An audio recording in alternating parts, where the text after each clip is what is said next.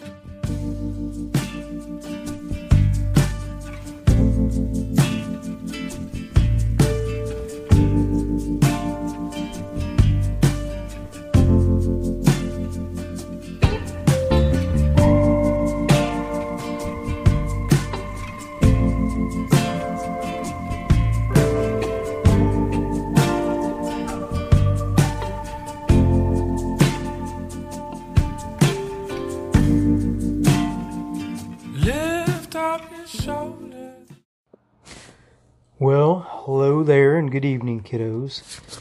It is Saturday night, October 21st, 2023. We are getting towards the end of our read through the book of John. Um, we all know what happens to Jesus, and uh, let's just sit back and listen and soak in God's Word and just let it work on our hearts and our souls and our spirits. And um, yeah, let's just see how the Holy Spirit wants to talk to us tonight through His Word. That sounded kind of funny. We all know what happens to Jesus. We know the story, I guess is what I'm trying to say. But each time you read God's Word and you open your heart, when you're not distracted and you're just relaxing and saying, Hey, Father, I would really like to receive your word into my spirit, then really cool things happen. So, anyways, I will start reading John chapter 18. When Jesus had spoken these words, he went out with his disciples across the brook Kidron, where there was a garden which he and his disciples entered. Now Judas, who betrayed him, also knew the place, for Jesus often met there with his disciples. So Judas, having procured a band of soldiers and some officers from the chief priests and the Pharisees, went there with lanterns and torches and weapons. Then Jesus, knowing all that would happen to him, came forward and said to them, Whom do you seek? They answered him, Jesus of Nazareth. Jesus said to them, I am he. Judas, who betrayed him, was standing with them. When Jesus said to them, I am he, they drew back and fell to the ground. So he asked them again, Whom do you seek? And they said, Jesus of Nazareth. Jesus answered, I told you that I am he. So if you seek me, let these men go. This was to fulfill the word that he had spoken, quote, of those whom you gave me, I have lost not one. Unquote. Then Simon Peter, having a sword, drew it and struck the high priest's servant and cut off his right ear. The servant's name was Malchus. So Jesus said to Peter, Put your sword into its sheath. Shall I not drink from the cup that my that the Father has given me? and kiddos, just as an aside, in other, uh, I'm not sure if it's Matthew, Mark, or Luke, but Jesus actually heals Malchus's ear. But John doesn't mention that in his account, which is fine. It just means that he didn't say everything that the other gospel did. Okay, verse 12. So the band of soldiers and their captain and the officers of the Jews arrested Jesus and bound him. First, they led him to Annas, for he was the father in law of Caiaphas, who was high priest that year. It was Caiaphas who had advised the Jews that it would be expedient that one man should die for the people. Huh. There we go again. Caiaphas actually knew and kind of understood that there would be a substitute, or at least that Jesus could be a. See, I don't know if Caiaphas understood him to be the Messiah that died for all of the people. I don't know. But that was mentioned earlier in this book. Okay, verse 15. Simon Peter followed Jesus, and so did another disciple. Since that disciple was known to the high priest, he entered with Jesus into the courtyard of the high priest, but Peter stood outside at the door. So the other disciple, whom was known to the high priest, went out and spoke to the servant girl who kept watch at the door, and brought Peter in. The servant girl at the door said to Peter, You also are not one of this man's disciples, are you? He said, I am not. Now the servants and officers had made a charcoal fire because it was cold, and they were standing and warming themselves.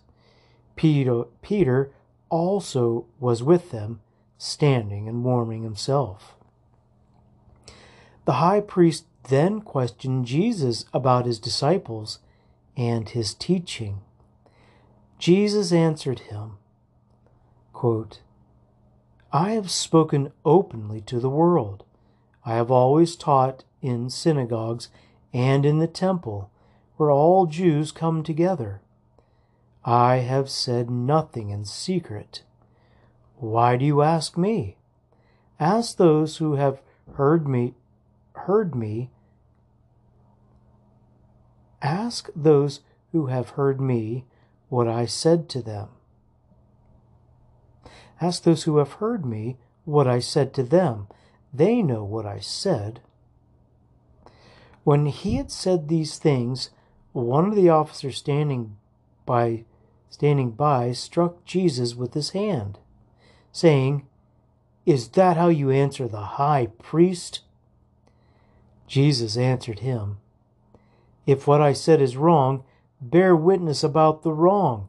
But if what I said is right, why do you strike me?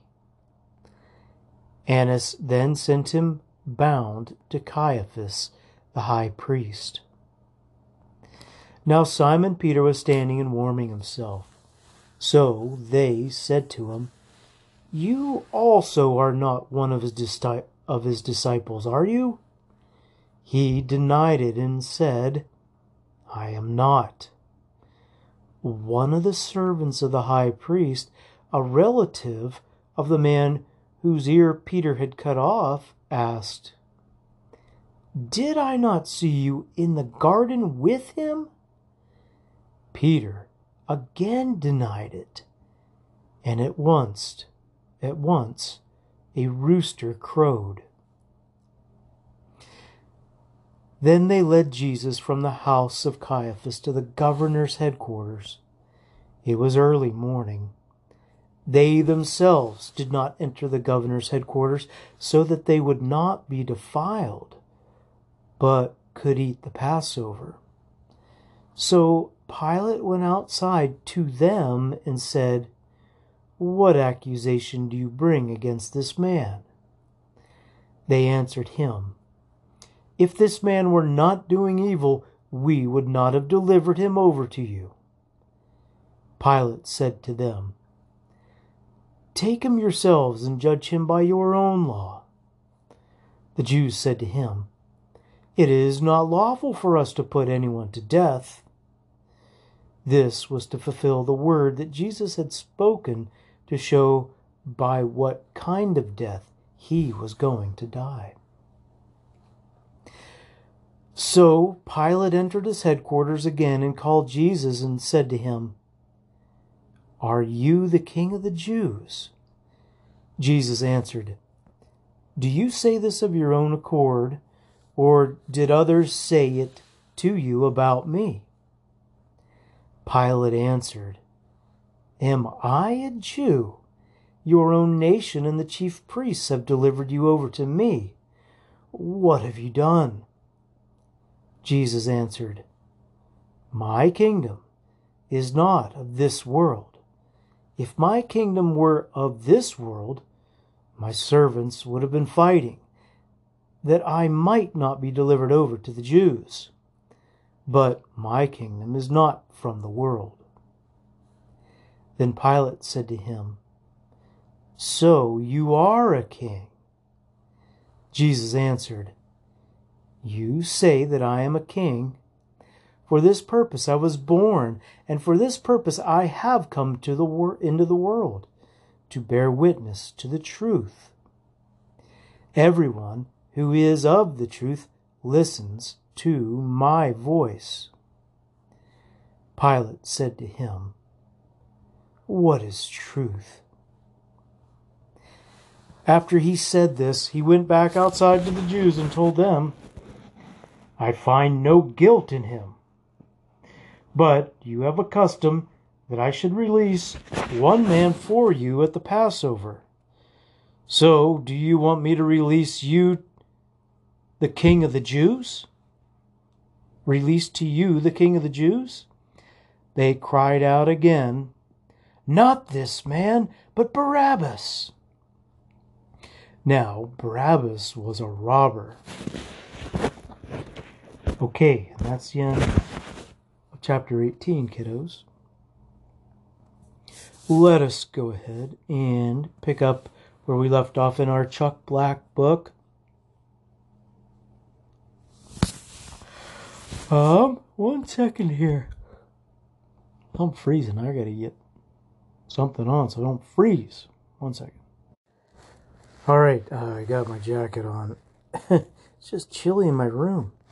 I don't want to turn the heat up because it'll be too hot when I'm sleeping. Okay, so let's see here. We stopped at chapter. Oh no. Where did we stop? Okay. We stopped at chapter 13, right? Oh, yeah.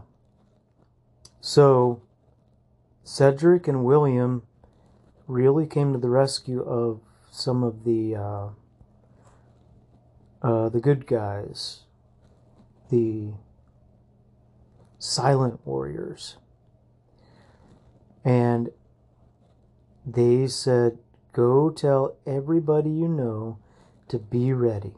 Time is short, very short. Tell your people to be ready. He nodded to his companion. He nodded to his companion toward one side of the alley, and together they left us quickly and silently. Be ready for what? I asked, but there was no one to answer.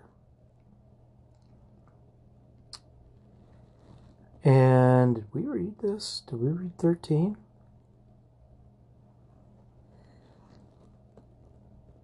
Did we read it? You guys help me here. Oh, yes, that's right. The story about Derek and Cassie and the little kids.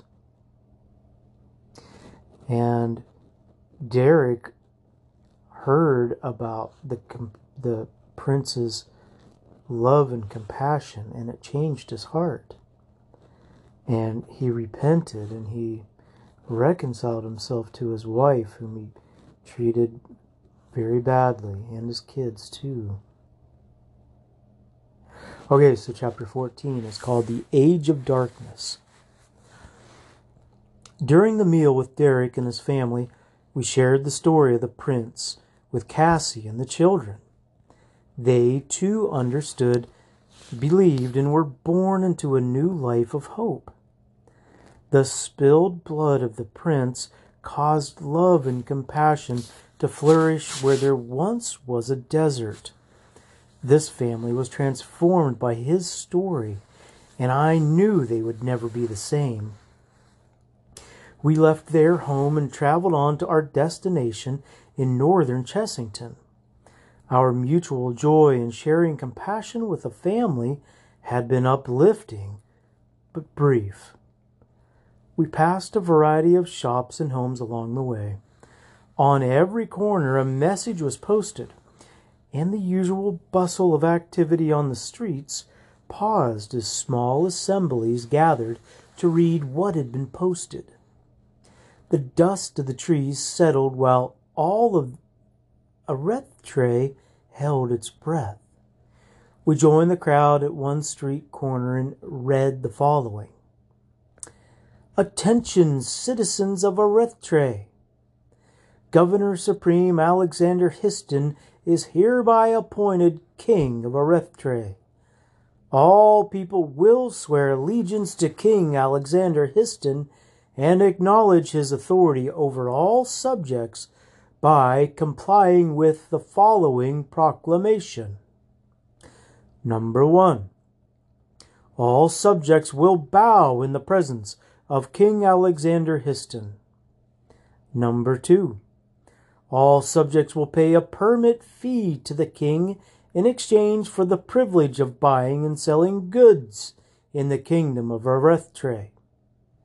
Upon the purchase of this permit, the king's insignia will be imprinted upon the subject's right hand.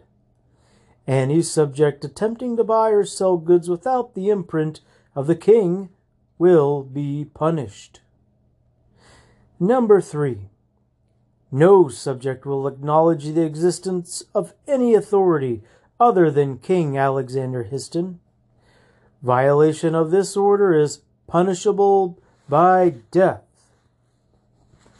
Number four, no subject is allowed to carry a sword without explicit approval of the king. All swords will be collected within the next two days. Number five, no subject is allowed to travel beyond the limits of the city they reside in without proper authorization from the king. Number six, no subject is allowed to travel at night without proper authorization from the king. Any subject who fails to comply with all points of this proclamation will be immediately punished. We stood in silence as the severity of the edict settled in our minds. It was the beginning of a new age of darkness. What would happen to the knights of the prince? I wondered. Well, gentlemen, life has just become very, very hard. William said. Yes, it has, I said, but what better time than now to spread the words of the prince? The people will feel the iron hand of Histon and know bondage as they have never known it before. He is trying to strip the people of all hope, but we will give it to them. We will find a way to carry on. The prince expects no less from us. Let us unite in an inseparable bond of brotherhood and fulfill our duty to the code, the prince and the true king of Arrethtrae. I placed my hands on the shoulders of William and Rob. I was confident that they too knew we must press on. Too much was at stake for us to lose hope and give up. Let us not forget the promise of the prince he will return. I said, hoping to encourage them as well as myself. William's jaw tightened in determination, and Rob's nodded as if we vowed to persevere, as we vowed to persevere no matter the cost. The grain of our vow was quickly tested. Four of Histon's men were collecting a quote, fee from a shop owner across the street. This was a normal practice since Histon had come to power, but the new proclamation gave his men renewed arrogance. In addition to our fee, King Histon requires your daughter to come and serve in his palace, we heard the lead henchman say. He was the largest of the four and wore a black beard cut close to his chin. His thick chest and dark eyes made him formidable. His three cohorts did not look as threatening, though sometimes looks are misleading. They sneered and obviously enjoyed the anguish they were about to cause this poor man and his daughter. William, Rob, and I began to walk across the street toward the skirmish. I have paid you faithfully for over a year, the man said. I have even sworn allegiance to King Histon. My wife has died, and my daughter is all that is important to me. You ask too much. I will not hand her over. I will not hand over my daughter to King Histon or anyone else. Then we will take her by force. Step aside. I heard a panicked scream from within the shop as the owner tried to stop the brutes from entering. Leave him alone, I shouted. Rob and William positioned themselves on my right and left, a few yards in front of the shop. The three of us were no longer amateur swordsmen. Over the past few years, we had honed our skills and fought many enemies. If I must fight a battle, I prefer William and Rob at my side. They are veterans and men of honor, men that I can trust. The four men turned to see what insolent fool dared to challenge them. The leader gazed harshly at us. Who dares challenge my authority and interfere in the king's business? The man threatened more than he asked. No one you need to be concerned with. As long as you leave the man and his daughter alone, William said. You are in violation of the king's proclamation. Hand over your swords immediately, or you will be severely punished, the leader said. We will give our swords to you, but you will not enjoy the manner in which they come, Rob said as his hand came to rest on the hilt of his sword. The leader became enraged at our at our defiance and drew his sword from his scabbard. Within seconds, six more swords slid from scabbards, filling the air with a brief harmony of sliding steel on steel. The leader spoke in hushed tones to one of his men, and the men withdrew slightly from the impending fight. Three of them charged, and we readied ourselves for the assault. The bearded leader came for me. I was challenged by my foe, as was William by his, but Rob gained the upper hand on his opponent quickly. He maneuvered him off to the left and away from the shop's door. The owner disappeared within, presum- presumably to protect his daughter. From the corner of my eye, I saw the fourth man heading east toward Histon's palace. A strong blow came from my left. I blocked it with the flat of my sword and countered with a slice across the middle that grazed my enemy's right shoulder. He cursed but was not seriously injured, and he renewed his fight with vengeance. I saw Rob parry a weak cut and counter with a quick thrust that put his opponent down. Rob, I called, get the man and his daughter south to Barrett. I fear reinforcements are coming, so you have to move fast. We'll meet up with you there. Rob entered the shop, and I turned my full attention to my opponent. William gained the upper hand, and his foe backed off and ran east. The bearded leader withdrew also. Down the street from the east, I saw a beard. I'm sorry. I saw a band of men coming speedily. You will pay for your treason with your lives, the leader screamed. We ran into the shop and locked the door, then exited through a back door into, into an alleyway. I saw Rob and his new companions at a distance to the south, but they were still vulnerable. William, we must stall Histon's men. We have to buy Rob enough time to get the man and his daughter to safety. I said. The shouts of men were getting closer with each passing moment. We ran through another shop and onto a street parallel to the street on which the fight had begun. We ran north one street, then west. Histon's men followed as we had hoped, but we kept them at a safe distance. Finally, we lost our pursuers and found refuge in a small, unoccupied hut off the main streets. William and I rested, waiting for Histon's men to abandon their search. It was some time before we ventured out again. I hope Rob is successful, William said. Many hours have passed, ample time for them to reach safety. I said. Let's take the back way out into the alley and start making our way home. I'm more than ready to go home, my friend, William said. We slowly entered the alley, keeping a careful watch on the street just to the left of us. At last there was no sign of a search, and we were relieved. The alley felt more secure than the street we were about to enter. Or so I thought. Behind us,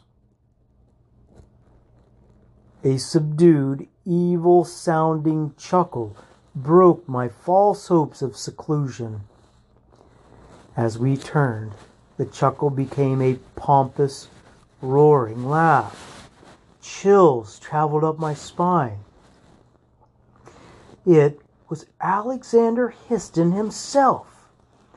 He was mounted on a black stallion which snorted and flared its nostrils. On each side of Histon stood four of the largest warriors I had ever seen. All four were darkly dressed with leather straps crossing their chests. Each stood at a each stood a full head taller than William or I.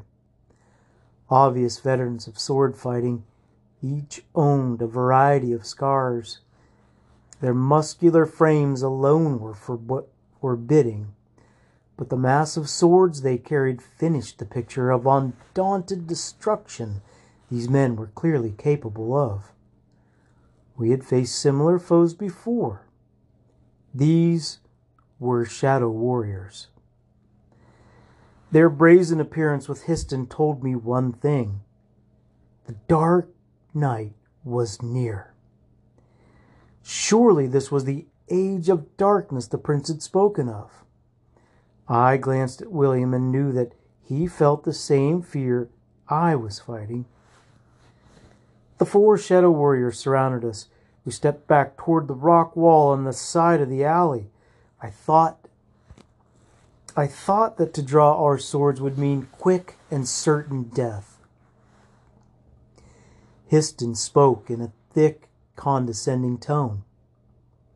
So this is Sir William and Sir Cedric of Chessington. Although I had never seen Histon up close, he seemed as large as the Shadow Warriors. I was sure this perception was because he was mounted. Your little escapades around the kingdom are over, he said as he dismounted the stallion. As he approached, he seemed to grow with each stride until I realized that Alexander Histon stood shoulder to shoulder with the Shadow Warriors. Unlike them, however, his face and exposed skin were free from any scars. His hair was jet black and cut short. His facial features were sharp and his eyes were deep, dark, and penetrating. It was clear he was the only author of commands when present. I am king of Arrethtrae. I will show mercy and allow you one chance to swear allegiance to me, Histon said. In all my adventures as a knight of the prince, this was the most terrifying. My true fight was within me. Fear. With death staring me in the face, would my faith in the prince give me the courage I needed to stand firm? One of the shadow warriors drew his sword, anxious to taste first blood. two of them moved closer to us. Swear your allegiance and bow before me or die. The words shot like poisoned darts. I slowly began to realize just how truly evil Histon was. William spoke first. Our allegiance is to the prince and his father, the true king of Arrethtrae. Though they were monstrous men, all four of them winced when William spoke of the prince. Even his name was powerful. The shadow warrior closest to William struck him on the brow with the hilt of his sword. William fell to his knees and covered his head with his hands. Blood spilled between his fingers and onto the Lord, uh, onto the ground. Before I could kneel and help him, Histon stepped forward and gripped my neck with his left hand. It was then that I remembered the prince's silent warriors. The king reigns, and his son! I voiced what I could through Histon's tightening grip. Histon and the four shadow warriors bellowed in wicked laughter. The silent warriors will not save you, knave. I own this kingdom now. The former king and his weak son are finished here. As Histon spoke, his heinous smile turned to a sneer of disgust. I have finished them in Arrethtrae, and I will return one day to his own kingdom and kill them both. My fear though I know not why, instantly left me. I knew I could stand and die with honor, though Histon tried to demean the king and the prince.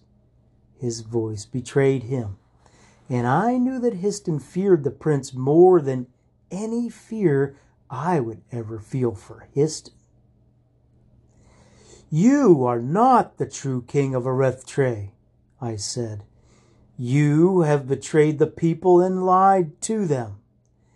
You care only for power and control. You are not who the people think you are. I see what a truly evil leader you are. Histon glared at me with eyes that spewed hatred like poison from a viper. His hand tightened round my neck, nearly closing off my hair. I felt the rocks in the wall behind me press into my head and back. He leaned into my face. His handsome features were twisted into a gut wrenching, evil countenance. My vision started to blur, and my mind was beginning to fade. In my waning, I saw a vision of the prince standing on the roof of the building across the alleyway. Death must not be far away. I thought. You are right about one thing, peasant, Histon said in a deep, guttural voice that was nearly a whisper. I am not who the people think I am. I knew he wanted to kill me. Hate seemed to completely possess him. I, his grip tightened, am. Tighter I could not breathe now. Lucius! His right hand revealed a dagger that would soon spill my blood. He pulled back to strike. From the, sh- from the corner of my eye, I saw one of the shadow warriors raise his sword to slay William, who was still face down on the ground. This is the end, I thought. I want to die at the hands of Lucius. Oh, I was to die at the hands of Lucius, the evil enemy of the prince. In my final moments, the vision of the prince seemed so real. His sword was drawn, and he beckoned me to. to. to fight? The dagger started its deadly plunge toward my chest. Time nearly froze. I could not fail the prince and die such a feeble death. He had trained me for this very fight, a fight against the evil one.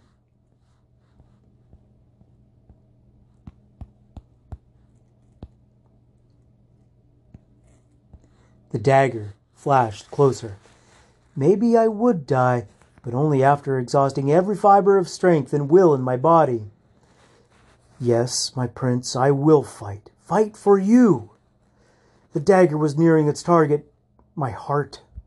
With all my strength and speed, I swept my left forearm across my chest to deflect the dagger, now only inches from my chest, and simultaneously turned my body. It was just enough. The dagger skinned my left shoulder and struck the rocks behind me. My body was turned slightly to the left, and my right hand found the hilt of my sword in an instant. I heard Lucius curse and recoil for another strike, but I beat him to it. My left hand joined my right at my sword as I partially withdrew it from the scabbard with great force. My fisted hands and the hilt of my sword struck Lucius's stomach. His suffocating grip on my neck was immediately broken as he doubled over from the, from the blow. Move, William! I shouted as I saw the blade of the Shadow Warrior descend on him.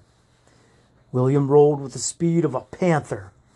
The sword missed him and hit the ground with tremendous force. A shower of sparks flew in all directions. There was a moment of chaos that allowed me to spring toward William.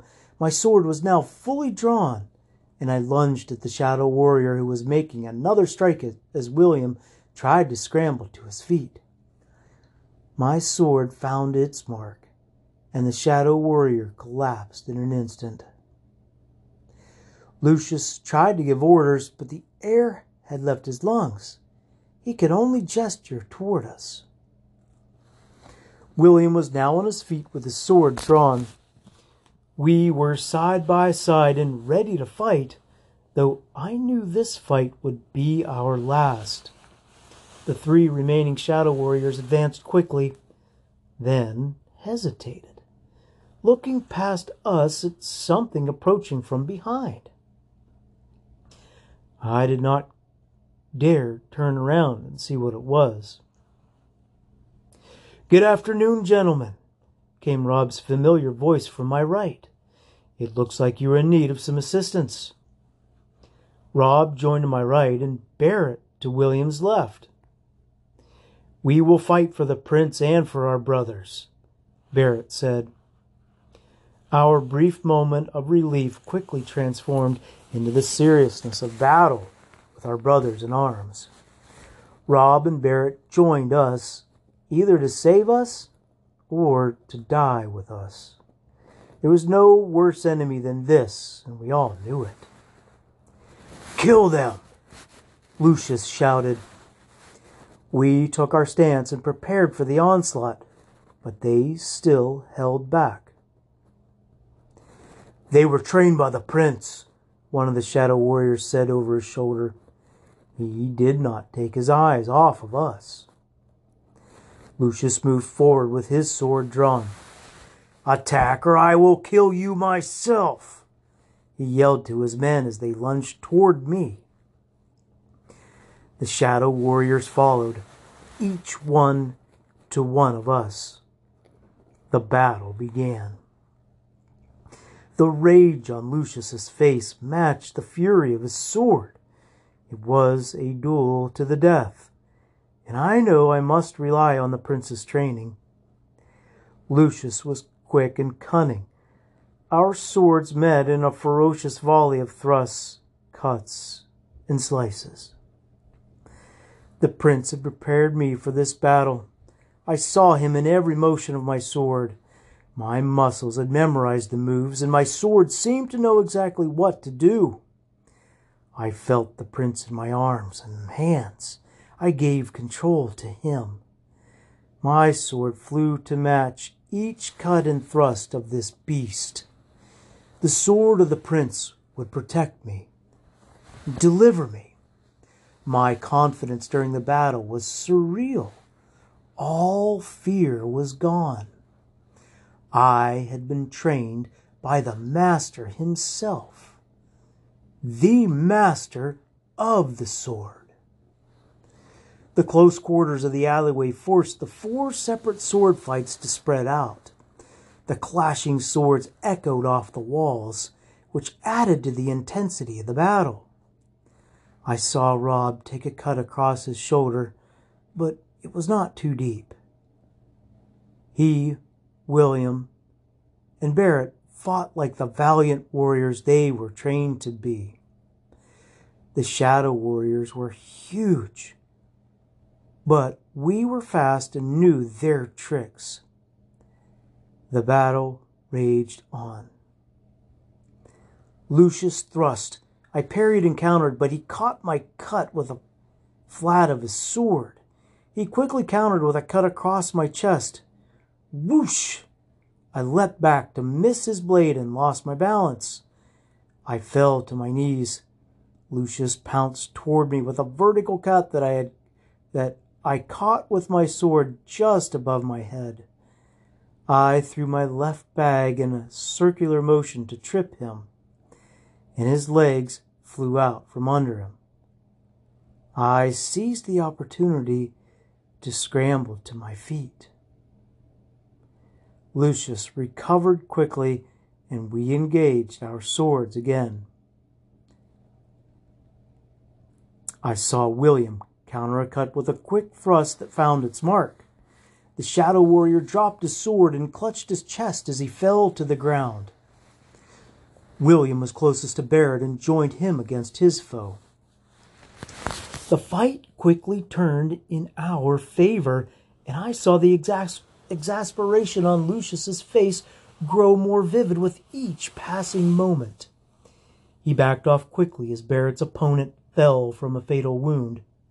The last shadow warrior turned and ran up the alley. Lucius quickly mounted his stallion and galloped away. I will be back to kill all of you, he screamed. Praise to the king and his son, the prince, was shouted in return. The battle was over. The knights of the prince had prevailed. We breathed a temporary sigh of relief. Thank you, gentlemen, I said to Robin Barrett. You came not a moment too soon. I was worried when you didn't show up at the Barretts, so we decided to come for you, Rob said as Barrett bandaged his arm. And I'm glad you did, William said. He looked a mess because of the because of the blood from his initial head wound. The bleeding had nearly stopped, and I washed the cut with clean water. I don't know about you, gentlemen, but I'm ready to go home, I said. The rush of the fight was leaving my body. I was tired, bone tired. On our journey back south, we moved carefully, avoiding all possible contact with people. I thought about the shadow that now hung over, over Arrethtrae. Lucius's power was going to grow with each passing day. These were becoming dark days indeed. My prince, when will you return? I thought. I yearned. Okay, kiddos, that's the end of chapter 14. Obviously, we're getting to the end of this book. Okay, I love you, kiddos. Remember, I'm praying for you. And uh, I can't wait to see you guys. I'll catch you next time. Love you. Night night.